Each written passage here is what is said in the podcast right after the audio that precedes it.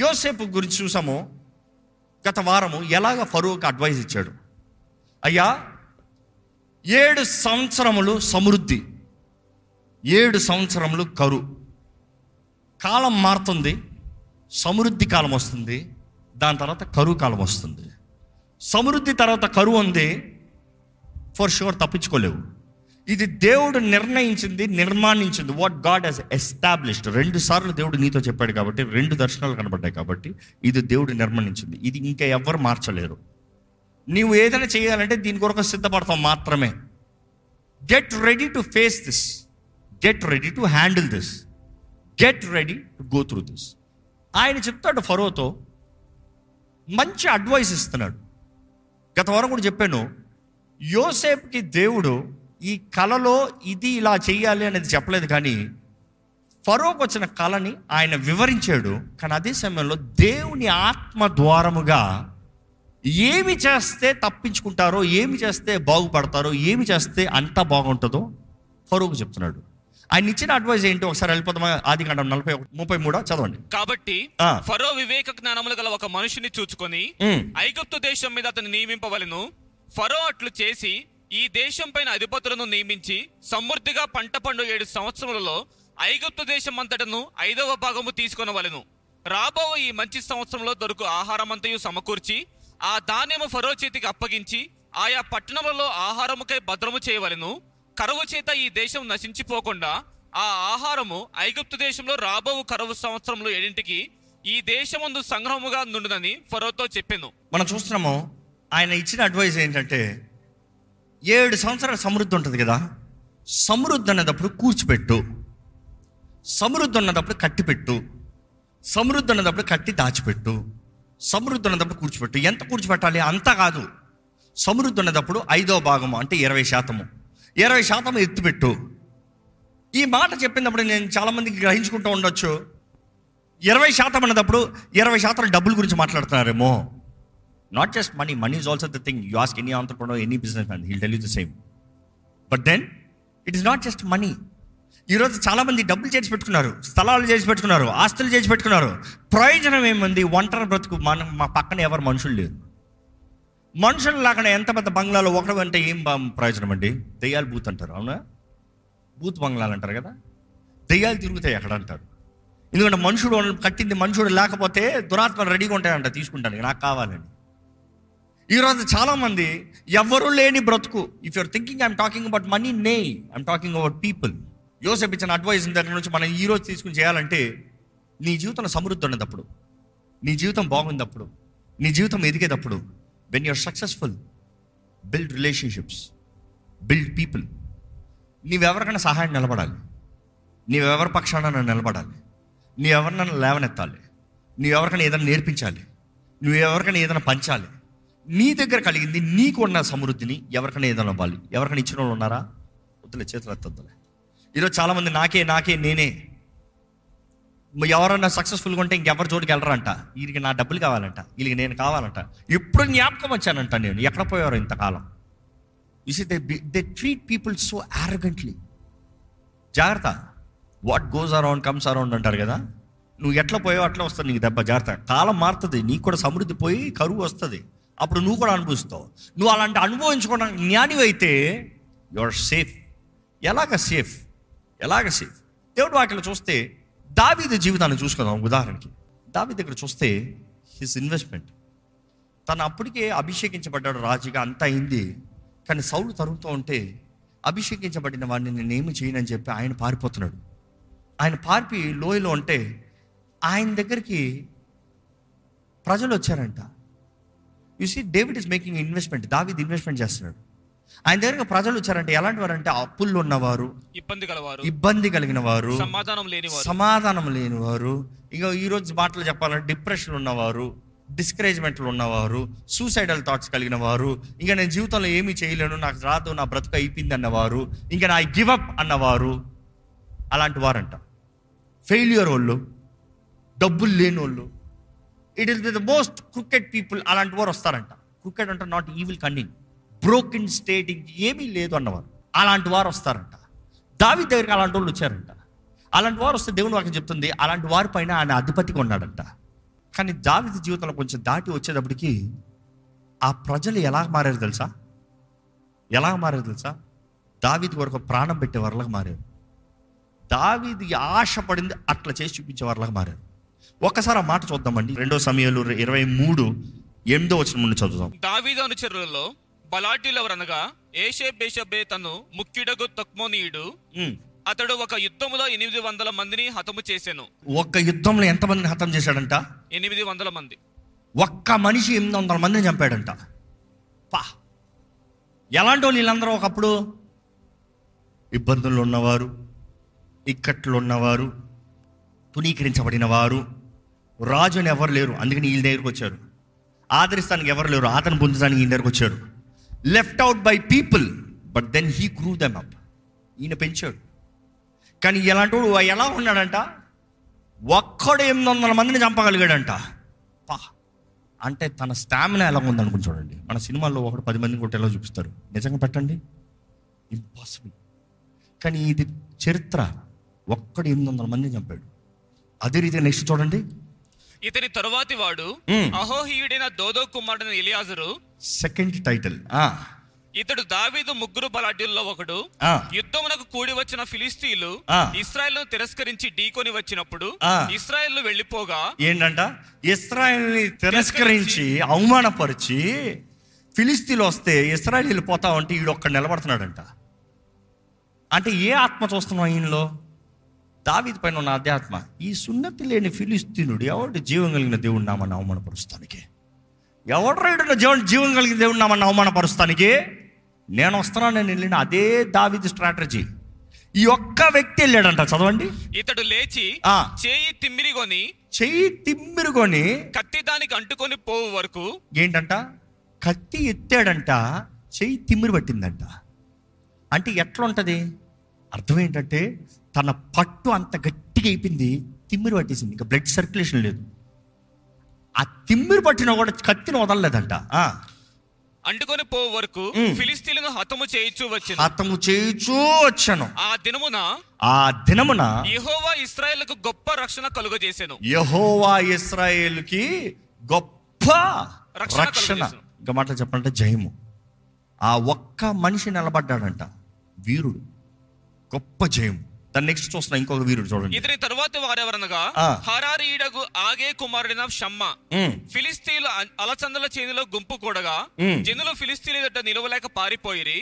అప్పుడితడు ఆ చేని మధ్యలో నిలిచి ఫిలిస్తీన్లు దాని మీదకి రాకుండా వారిని వెళ్ళగొట్టి వారిని హతము చేయటం వలన యెహోవా ఇశ్రాయేలుకు గొప్ప రక్షణ కలుగజేసాను. గొప్ప రక్షణ ఒక్కడి ద్వారంగా.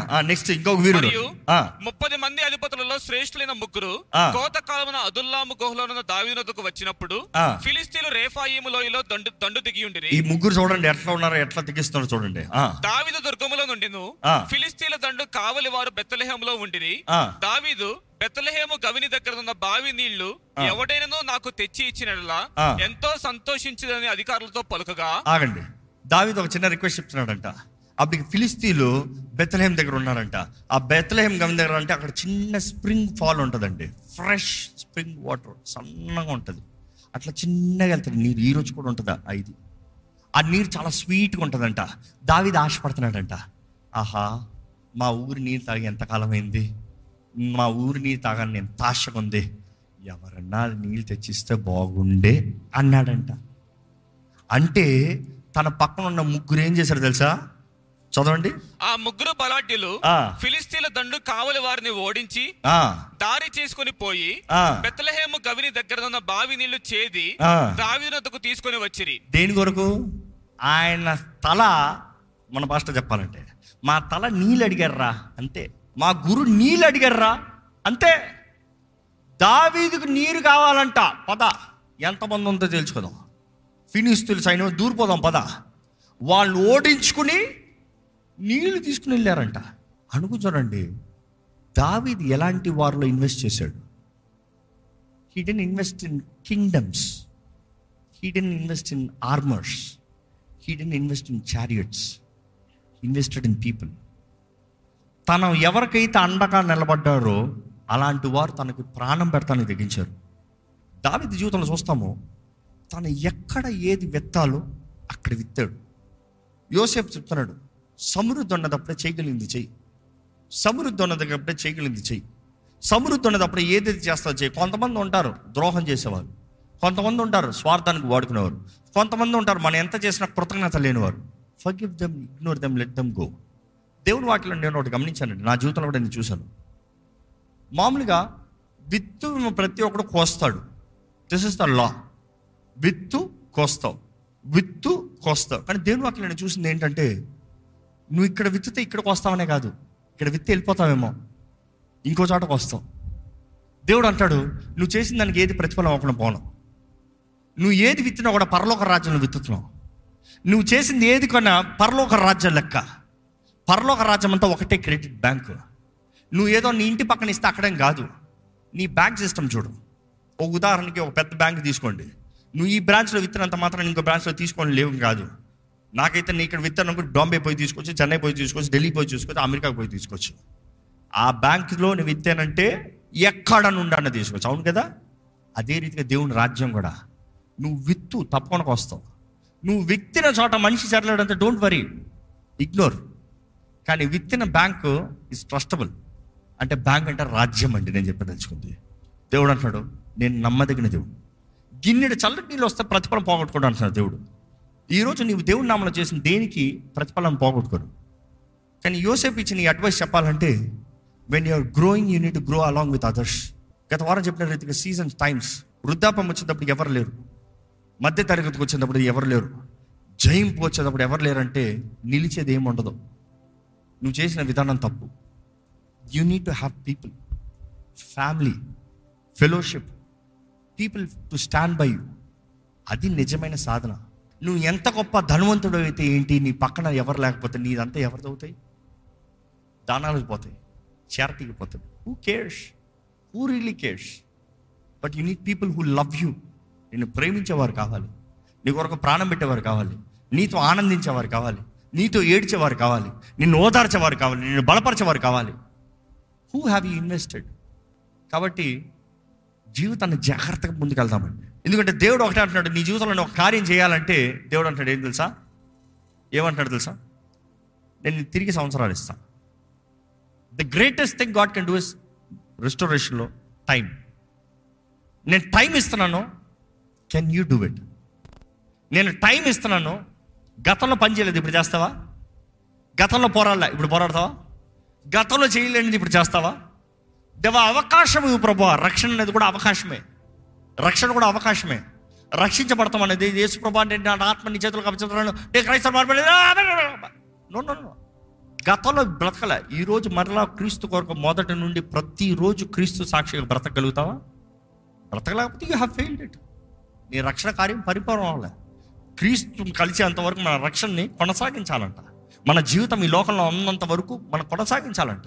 మనం ఈ మరణించే వరకు, లేకపోతే ఆయన రాకడ వచ్చేంత వరకు మన రక్షణ జీవితాన్ని కాపాడుకోవాలంట, కొనసాగాలంట. It is not one time, it is not once in a long time. ప్రతిరోజు మన జీవిత విధానాన్ని మారాలి. క్రీస్తు కలిగిన మనసు కలిగి బ్రతకాలి. It is రీహాబిటెడ్, live for the moment. ఇంత వాక్యం విన్న తర్వాత మీ జీవితంలో మార్పు కలగలేదంటే I don't know if anything can change you. సమయాన్ని వ్యర్థపరచకండి. ఈరోజు అపవాది the worst and the biggest crime వాడు చేయించేది ఏంటంటే కిల్ టైం. ప్రార్థన చేయి, టైం లేదు. వాక్యం చదువు, టైం లేదు. ఆన్లైన్కి వెళ్ళు, టైం లేదు. Stop giving that excuse. Next time time లేదు అన్న మాట వచ్చిందనుకో, సాతాను నిన్ను ముంచేశాడనమాట. జాగ్రత్త, ముంచి నాశనం అవుతావా, బయటకు పడతావా? If you can balance your life. తినద్దు అని చెప్తలే, పడుకోద్దు అని చెప్తలే, సంతోషించద్దు అని చెప్తలే, రిలాక్స్ అవ్వద్దు అని చెప్తలేదు, అవన్నీ పాపం అని చెప్తలేదు. Do it right. Anything over due is abuse, anything not doing is misuse.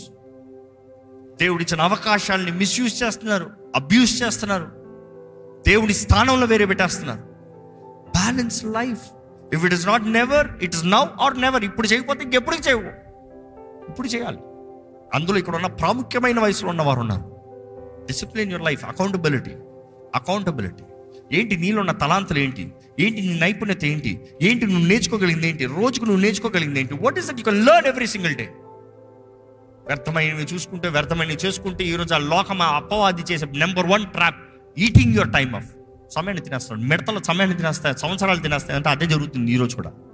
ఈరోజు కూడా చాలామంది సంవత్సరాలు తినేస్తా అంతా ఓ నవ్వుకుంటా కూర్చుంటున్నారు.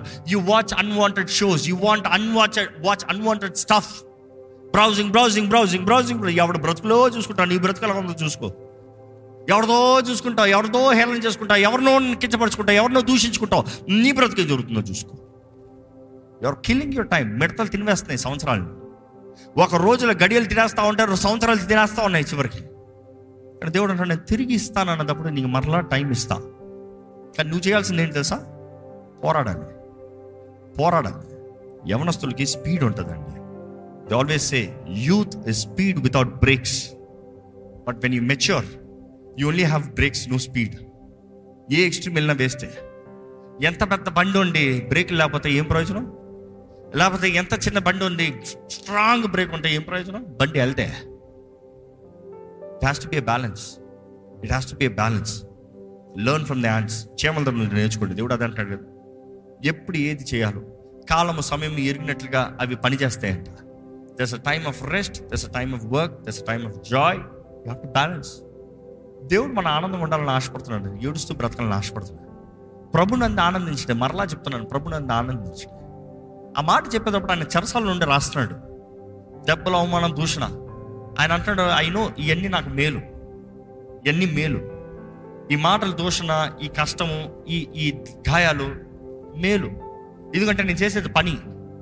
పనిలో దెబ్బ ఉంటుంది, పనిలో నొప్పి ఉంటుంది, పనిలో అవమానం ఉంటుంది, పనిలో ఇవన్నీ కలుగుతాయి. కానీ ప్రతిఫలం గొప్పది. ఈరోజు అలాగ భావిస్తాం, మన జీవిత విధానం వ్యత్యాసం ఉంటుంది. నన్ను వాళ్ళు వీళ్ళు అన్నారే, వీళ్ళు వీళ్ళు అన్నారే, వాళ్ళు నన్ను విమర్శించారు, వీళ్ళు జరిగింది. Stop pointing out people. నీవు దేవుని లెక్కప్ప చెప్పలాగా ఉన్నావా? ఎందుకంటే న్యాయాధిపతి ఆయనే, ఆయన ఒక్కడే న్యాయాధిపతి. ఆయన ఇచ్చిన అవకాశాలు మన సరైన రీతిలో సద్దుపరుచుకుంటే మన గమ్యము ఘనంగా ఉంటుంది. నా ఆశ కూడా. దావీదుకి చూడండి, ఎలాగైతే తన సైన్యం ఎలాగ నిలబడ్డారు, దావీదు ఉన్నంత వరకు ఓటమన్న మాట లేదు అక్కడ. ఆయన చేసిన పిచ్చి పనులు, తప్పు పనులకి 2-3 అవమానాలు, కానీ దేవుడు ఎంత ఘనత అంత ఘనత. అవునా కదా? ఎంతగా హెచ్చించబడ్డాడు నా హృదయానుసారమైన వ్యక్తి, ఎంత ఘనుడైన వ్యక్తి. దావీదు గురించి చెప్తే చాలామంది, దావీదు పాపం చేయలేదా? ఎవరు పాపం చేయని ఉన్నాడు? ఎవరిలో లోపం లేని ఉన్నాడు? నువ్వు ఎన్నిసార్లు పాపం చేసావు? దావీదు ఒక్కసారి 2 సార్లు కనబడుతుందేమో, కానీ నీవు ఎన్నిసార్లు? But your trying to say పాపం చేయలేదా? కానీ వాక్యం తెలియజేస్తుంది, కృప కనికరం కలిగిన దేవుడు నిబంధన చేశాడు అనుకో. ఆ నిబంధనలో నీ తప్పులు కాదు చూసేది, నువ్వు ఒప్పుకున్నావా? బ్రతుకుని బాగుపరుస్తాడు. దావీదు పాపం చేశాడు, చేయలేదని చెప్తలే. ఒప్పుకున్నాడా? సరిదిద్దుకున్నాడా? బాగు చేసినాడా? మరలా చేయకుండా ఉన్నాడా? That is the result. That's why he is the greatest, he is the one of the best. నీ నామాన్ని గొప్ప నామంగా చేస్తాను దావీదు, నిన్ను అందరిలో గణునిగా చేస్తాను దావీదు. I will make your name great, I will make you great. ఆ నామాన్ని గొప్ప చేస్తామన్న దాంట్లో అర్థం ఏంటి తెలుసా? మనిషి గొప్పవాడు అంటే ఈరోజు ఉంటాడు, రేపు కనబడ్డు. కానీ నామం అనేది తరాలకు ఉంటుందంట. అబ్రహాము దేవా అని పిలుస్తున్నారు. అంటే ఏంటి? God said, I'll make you great, which means that name will resonate for generations. ఈ భూమి ఉన్నంతకాలం ఆ నామం రెజనేట్ అవుతుంది. నా రాకు వచ్చేంతకాలం ఆ నామం రెజనేట్ అవుతుంది. That is the promises of God. ఈరోజు తాత్కాలికమైన వాటి కొరకు చూసి, తాత్కాలికమైన బ్రతుకుతూ, అందరిలాగా అందరూ వెళ్తున్న రీతిగా అదే త్రావులు వెళ్ళి అలా బ్రతిపోకండి.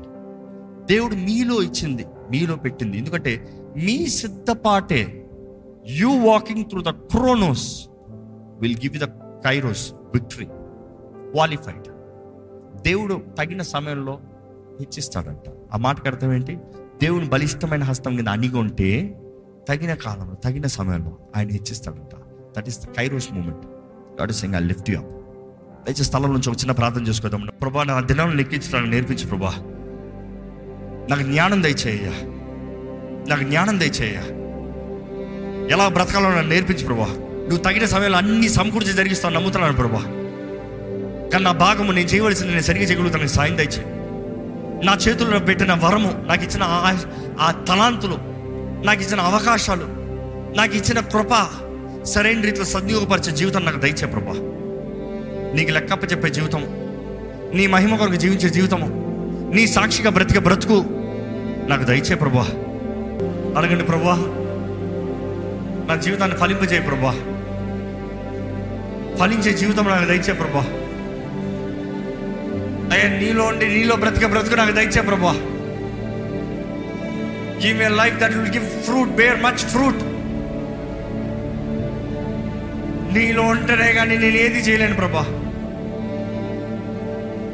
అయ్యా నువ్వు నా చేతిలో పెట్టిన ప్రతి పనిని సఫలత చూడాలయ్యా.